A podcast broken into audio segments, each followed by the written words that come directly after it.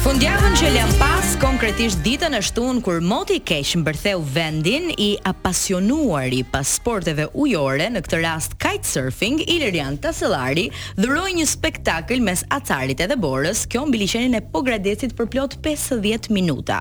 Video e tij është bërë menjëherë shumë virale, pasi shumë individë janë habitur nga guximi i Tasellarit, i cili sot është në studio dhe do të na rrëfejë këtë pasionin e tij të çmendur, le ta quajmë kështu. Mirëmëngjes e mirë se ke ardhur. Mirëmëngjes dhe mirë se u gjeta. Kënaqësi të jem me ju. Është kënaqësi edhe për ne që të kemi, po doja që të tregonim bashkë me regjinë edhe disa nga pamjet që ti dhurove ditën e shtunë, pra dhe janë vërtet spektakolare për ata që na ndjekin në radio. Do duhet që të shikoni klipin e këtij momenti më vonë në YouTube-in e Top Channel sepse është është diçka e jashtëzakonshme. Uh, ky zotëri pra që uh, fluturon mbi ujë në dallgët e tmerrshme të liqenit atë ditë sepse ishte moti shumë i sertë dhe era shumë e fortë, pra duke përdorur erën dhe duke u ngritur mbi valët në një një sport me të vërtetë shumë adrenalinëdhënës të thosha. Na trego pak për uh, për këtë përvojën tënde me me kite surfing. Ok, edhe në aspektin e modestisë, për një që e praktikon surfin, ai është një ambient normal, edhe nuk ka ndonjë gjë të ekzagjeruar. Ok, mund të flasim një çik për kondicionet, për temperaturat dhe atmosfera që ishte atë ditë, por ai është një surfim normal për njerëzit që nuk e njohin që ndoshta ju duket diçka një çikë e jashtëzakonshme, po është normale, nuk është diçka e ekzagjeruar. Ok, është spektakolare, është e bukur në atë në atë lloj kohe, në atë lloj atmosfere të atillë.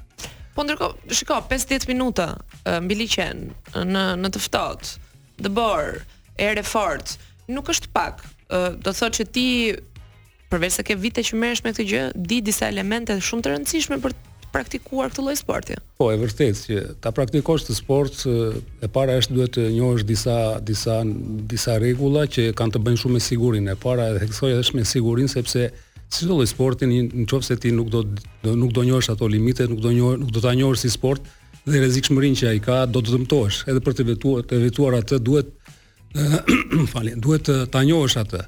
Dhe pikërisht ka kurse që të mësohet në nën vëzhgimin e instruktorëve që ta mësojnë këtë gjë, të mësojnë në radhë të parë meteorologjinë, të mësojnë se si ti duhet të sillesh në kondicione të caktuara, të mësojnë gjithashtu që ti të respektosh edhe limitet, që janë intensiteti i erës, përshtatja e velave të caktuara me erë të caktuar.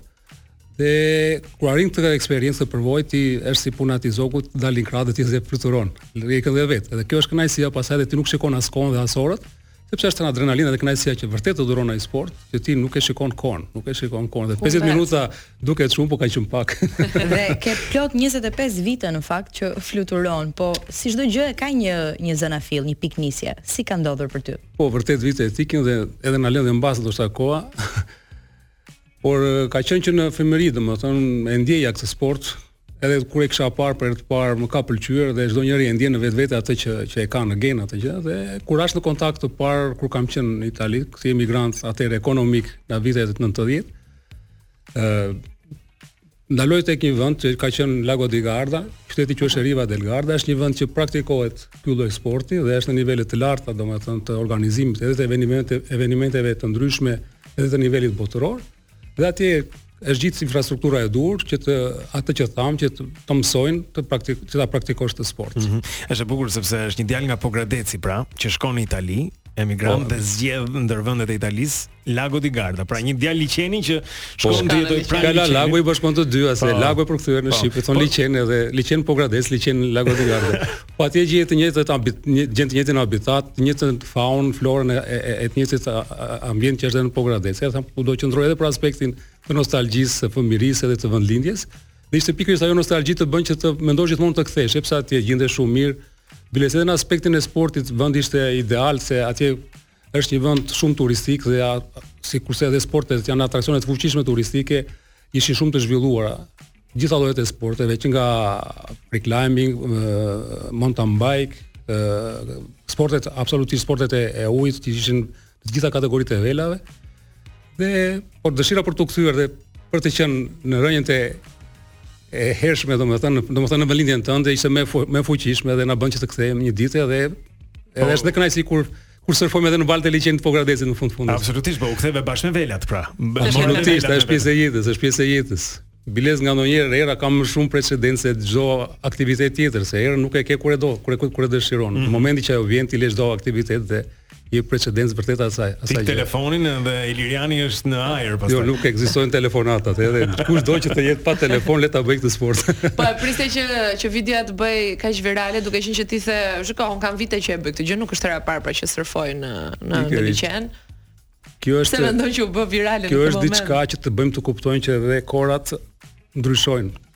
Kjo një një praktikim ose një ditë si kjo e e e, e asaj dite ka qenë ka qenë e zakonshme para edhe 20 vjetësh, por njerëzit nuk kishin këto mundësira që të ta ta shikonin, ta përjetonin. Dhe ajo ditë u kap nga dikush që e filmoi dhe u bë kaq virale sepse sot njerëzit kanë mjetet e tyre të komunikimit dhe duan të shpërndajnë. Edhe kjo është që koha ka ardhur që njerëzit të jenë më të më afër kësaj kësaj Ndoshta i tërheq më shumë se sporti. Po të kanë shkruar shumë njerëz, të kanë komentuar, çfarë të ka bërë përshtypje? Komentet janë nga më të ndryshme, domethënë janë Normal sikurse çdo njeri e, e kupton dhe e percepton atë edhe e ndjen atë atë gjë. Por e bukura është që ajo që më pëlqen është që njerëzit reagojnë, domethënë se dikur ka qenë indiferenca, domethënë njerëzit nuk e kishin këtë këtë preokupim, domethënë nuk e kishin këtë ta shijonin këtë kënaqësi. Po, Sot po, nuk mundesh të shikosh Ilirianin në mes të liqenit aty me dallgët edhe mos të reagosh mendoj unë. Një foto do e bëjnë gjithsesi. Video është vërtet dramatike. Ndihemi jo, ndihemi çik në siklet. pa e dramatizuar shumë se është diçka normale, domethënë nuk është diçka e jashtëzakonshme, ok.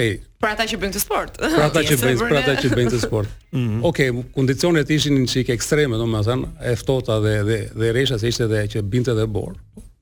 Po le të bëjmë edhe një bisedë me me edhe me një nuancë patriotike se më pëlqen gjithmonë, se më pëlqeu ajo që the. që u ktheve nga Lago di Garda dhe erdhe në erdhe në Shqipëri pra për t'u kthyer në Pogradec. Dhe atje më përmende që ka shumë sporte, mountain bike-u. E shikon Pogradecin që e ka këtë potencial e mund ta zhvillojë, pritet të hyjë në UNESCO edhe edhe kjo pjesë pra po që të zhvillohet se kodrat i ka, liqenin e ka, natyrën e ka. Pogradeci ka potenciale të mëdha edhe në aspektet e këtyre aktiviteteve sportive.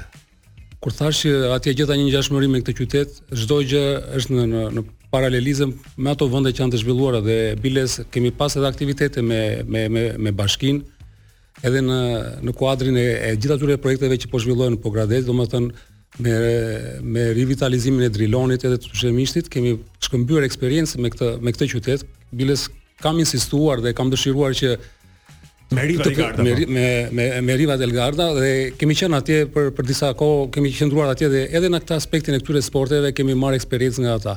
Ok, ata janë një çik shumë të avancuar. Është një vend shumë i pasur edhe për Italinë. Në... Por gjithmonë është ajo çështja e asaj spuntos, asaj fillimit të një diçkaje të mirë. Dhe jemi në vazhdim të këtyre kontakteve. Dhe Pogradeci ka potenciale të mëdha në të gjitha llojet e sporteve, si ato që thashë edhe mountain bike ka ka një kurorë malesh anembanë shumë të po, bukura. Dhe shtigje dhe gjen po. gjen dhe gjen point view, domethënë vende shumë të bukura për panoramikën që të ofron të të ofron liqeni nga të gjitha në të gjithë në gjithë perimetrin e tij. Po ashtu bile disa kohë më parë bëheshe një reli një reli në në zonën e Mokrës, në zonat mm -hmm. në ato fshatrat që janë me rrugë të paasfaltuara, rrugë shumë të favorizuese favorizuese për sportin e e relit, domethënë me motor dhe me makina. Nuk e di pse pse u shkëput ajo traditë, ishte shumë traditë e bukur. Mund të bëhet hipizëm, bëhet hiking, domethënë pra është Ka të gjitha llojet e sporteve, pafundësi, pafundësi. Edhe klima e mrekullueshme, edhe fresku në verë që Pogradeci ofron po. Çdo gjë e mirë, po i tërheq ti. Çështja është vetëm ajo që e cek gjithmonë në këto kur bie kur bie biseda për për këto probleme është çështje kulturore domethënë. Ajo që që njerëzit sa duan njerëzit dhe po me e konstatoj me kënaqësi që njerëzit kanë filluar të praktikojnë gjitha këto sportet e aventurës, sportet. Ja për shembull ti ke 3 djem. E ka po. ndonjëri nga ata këtë shpirtin e aventurës si ti? Ata kanë shumë, po un kam kohë pak. se na ka penguar puna dhe na vjen keq që fëmijët nganjëherë jemi ne ata që i kondicionojmë në këtë në këtë lloj jetese domethënë. Por fëmijët si gjithmonë si fëmijë janë të të të çiltër, janë të drejtpërdrejtë dhe ata dëshirojnë t'i provojnë të gjitha llojet, edhe fëmijët e mi sa kanë mundur i kanë provuar disa lloje sportesh, edhe kajtin dy të mëdhenjtë për shembull ata e praktikojnë. Si u është dukur kajti? Ata e, e, e pëlqejnë shumë, domethënë po Mm. Po kemi pak. Në këtë aspekt Pogradeci nuk se favorizon shumë çështjen e mësimit, domethënë, sepse është një vend që erërat fryjnë në kohëra të të ftohta, domethënë në dimër më tepër nuk ka erë termike që që fryn në verë. Por në vendet bregdetare ka shumë vende të bukura Shqipëria, sidomos për t'u mësuar. Ku e, ku ku shkon ti jashtë Pogradecit? Pra, sepse kjo është ideja që mm. Pogradeci ka erë kur është edhe shumë ftohtë dhe kjo e vështirëson diçka, por mund ta bësh në një vend me erë në behar dhe dhe ta shijosh më shumë. Ku do të shkoje në Shqipëri? Zonën ve, veriore, domethënë nuk para e kam frekuentuar shumë dhe nuk e njoh me thënë të drejtën se në mungesë të kohës, por nga Kepi i Rodonit që është fshati Rinia që është një vend një spot shumë i mirë për për për t'u mësuar ky sport dhe praktikohet shumë dhe ka shumë të rinj që shkojnë atje. Është për shembull në Seman, në Darëzezë, në në Vlorë. Sepse fryn edhe atje po. Janë vende, janë plazhe shumë të bukura, spektakolare domethënë që që pothuajse rrezikshmëria është zero në aspektin e relievit që ti ke anembanë, nuk ke si në Pogradec aty ku unë surfoj është rruga, është telat e tensionit që këto zakonisht janë një çikë rrezik, po rrezik. Kurse atje ke plazhe pa fund, deti është i, i bukur, është i cekët, edhe është shumë shumë shumë vende të bukura për për krijuar këto aktivitete. Për Ilirian po meqenëse përmendëm po them incidentet ose rrezikshmërinë që mund të sjelli ky lloj sporti. Ke patur ndonjë moment që të ka zënë paniku, ndoshta vite më parë, që realisht e ke ndier veten ngushtë? Si herë e parë që si herë e parë që flasim, si herë e parë që flasim nuk preferoj domethënë të tregoj aksidentet në këtë sport, por çdo çdo lloj sporti ka dhe aksidentet e tij. Ato ndodhin normal kur ti pretendon pastaj dhe kalon ato limitet. Tash po tregoj se çfarë më ka ndodhur, nuk do doja, por kam patur dhe aksidente. Po, po mirë, ne duam një situatë, kam patur një nxjerrje gjuri. Nxjerrje gjuri. Ka dal gjuri, domethënë kur ti kërcen dhe ti nuk ateron ose nuk bie siç duhet, normal që mund të dëmtosh këmbët. Mhm. Pra ke rënë fort. Si ia bëre? Po, normal me terapi, me me me rikuper. Po e kam fjalën aty për aty pastaj. Aty për aty dalja në breg ishte, domethënë diçka, po as nuk preferoj t'i tregoj se nuk do të tre mirë. E kuptoj, e kuptoj. Mirë, po ato po, janë. Po se ke mësuar diçka, kështu që. Okej, okay, po duhet të jesh i kujdesshëm sidomos te hyrjet në kohë të ftohta kanë dhe ato problemet e tyre, për shembull, kam pas disa probleme për shembull me një hernie diskale në në cervikale, domethënë që mm -hmm. mjekët më kanë thënë që mund të jetë kauzuar edhe nga i ftohti dhe nga qëndrimet e, e tensionuara të pozicionit kur sërfon. Po gjithsesi unë i harroj këto gjëra dhe nuk do t'i pranoj. Edhe sportet e tjera kanë çdo sport, jo thashë kur ti kalon limitin, domethënë kur ti pretendon më shumë se sa se sa duhet. Absolutisht, por ne kemi dëgjuar pafund futbollistë, ashtu si çdo sport, gjëra po gjithë çuna e gocat duan të bëhen futbollistë, nuk ka. Thyejmë një dorë duke rrotulluar, jo më duke u hedhur në ajër.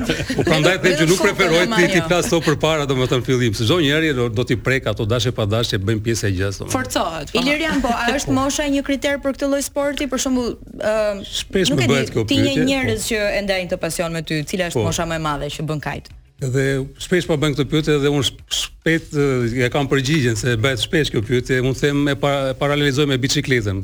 Mhm. Mm ti shikon në biçikletë si një fëmijë, po ashtu ecën edhe një moshuar. Varet nga kapaciteti i çdo njeriu, sa sa Po mirë, janë më shumë çuna apo goca që e preferojnë këtë këtë sport, jam kurioze. Është sport i thjeshtë për t'u mësuar, nuk është i vështirë dhe nuk ka edhe çështje gjinie.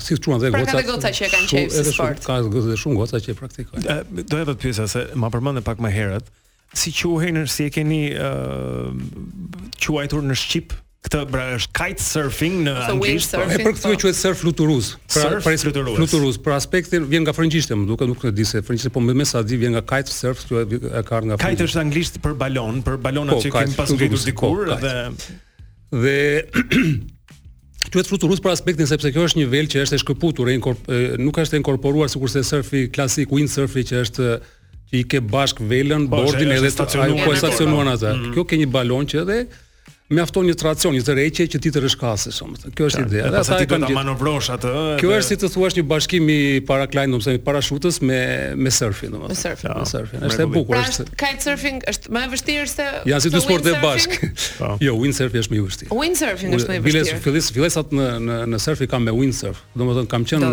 windsurf. Do të dam, kam përshtypjen. Nuk është çështje dallgësh, po dallgët e bëjnë më të bukur, po. por është vetëm çështje e erës. Dhe windsurfi është më i vështirë, po. Po ti paske nisur me më të vështirën. Më vjen, jo se ta them, po italianët e quanin windsurfin e quanin sport da uomo, kurse kitesurfin e quanin sport da donna. Ah, po mirë, tani tani jemi jemi jemi gërshetuar se ka edhe non Jo, unë ndodhi që kalova në kitesurf në momentin që pata atë aksidentin që e që më ndodhi ai aksidenti dhe për të qenë gjithmonë në botën e surfit edhe në ujë, zgjodha këtë alternativë, se ndoshta do isha në vazhdim e sipër me me mm, windsurf. Windsurf. Në fund do të pyes, është një komunitet i i konsideruar sa sa mendon se janë në Shqipëri që e praktikojnë këtë sport? Po shifrat janë premtuese. Unë nuk se kam patur kohë, domethënë impenjimet e biznesit dhe më kanë lënë një çikë të mos i frekuentoj rregullisht, por duke parë nga rrjetet sociale ka shumë ka shumë të rinj që e praktikojnë. Edhe është një grup në Durrës janë janë goxha goxha të rinj. Po ashtu edhe kam kënaqësi ta përmend një miku im, që është më darzez Artur Sulejmani që kemi kemi njohë edhe ai e kishte me shumë pasion dhe e ka me pasion dhe ai ka bërë tentativat e para ndoshta edhe e meriton të jetë nga të parët tentativat për të krijuar një shkollë surfi. Unë kthe edhe kur jam kthyer në Shqipëri jam kthyer me këtë dëshirë për të bërë një shkollë surfi, por thashë në të biznesit pse jo ne duam t'i promovojmë këto ata që kthehen për të ndërtuar gjëra për të sjellë gjëra ide sporte gjithçka ka komunitete ka ka ka ka çuna ka dhe vajza që e praktikojnë këtë këtë Sa mirë. Bravo, qoftë një shembull shumë i mirë, larg telefonit për të rinjtë dhe me karar çdo gjë, pra edhe edhe duke u afruar më shumë tek sporti edhe donim që të jepnim një moment edhe Pogradecit si vend. Sidomos në qytete të vogla, që është mirë të bësh aktivitete të tilla. Ka dhe telefoni efektin e vet se jemi me telefonin këtu, sa i bëj telefonin filmovi dhe jemi këtu që bëjmë këtë bisedë. Patjetër, pra sigurisht. Prandaj kjo është e mira e rrjeteve dhe dhe dhe dhe teknologjisë. Kur përdoret për mirë ka ka dobinë e vet. Bukur. Shumë faleminderit dhe shumë sukses në gjithçka. Faleminderit juve. Ilirian Tasellari sot me ne pra një sportist i surfit fluturues, siç e quajnë. Shikojeni këtë video kur të mundeni sepse është është e mrekullueshme dhe dhe komplimenta. Ne do të kalojmë në muzikë Eugent Bushpepa, Stinë Dreqi e kënduar live nga Live Night. Rikthehemi pas pak.